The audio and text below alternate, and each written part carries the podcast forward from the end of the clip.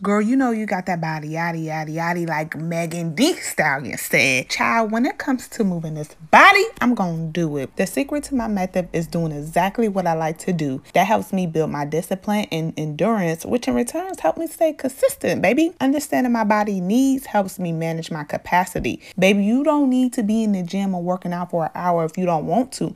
Give me 20 to 30 minutes and I'm straight. Hence, the CDC recommend it as well if you are subscribe to Self Care Newsletter, make sure you check your email and get that linky link. People will tell you what you need to do all day to achieve a certain result. But if that's not your cup of tea, change it. I'm not saying you can't challenge your mind to do what you believe you aren't capable of or push yourself to higher limits, but be realistic. I believe being realistic has worked for me because I'm not trying to keep up with what everyone else is doing. I'm doing what fits my needs, such as at home workouts with my girl Mad Fit on YouTube. I love stretch and tone, hits, 50 abs plus 140 squats at least three times a week with a sprinkle of Pilates. On top of all that, going for a walk with my dog Life. Child, if you can't start with nothing, a walk is more than enough. The average person in America doesn't even walk 20 minutes a day. Seven of the most of the most chronic diseases are favorably influenced by regular physical activity. Don't want to be average? Take a walk, sis.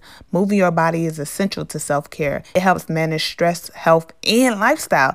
Make time to move your body as a lifestyle, not a task. Make a effort to show up for your body, and it will return of your investment.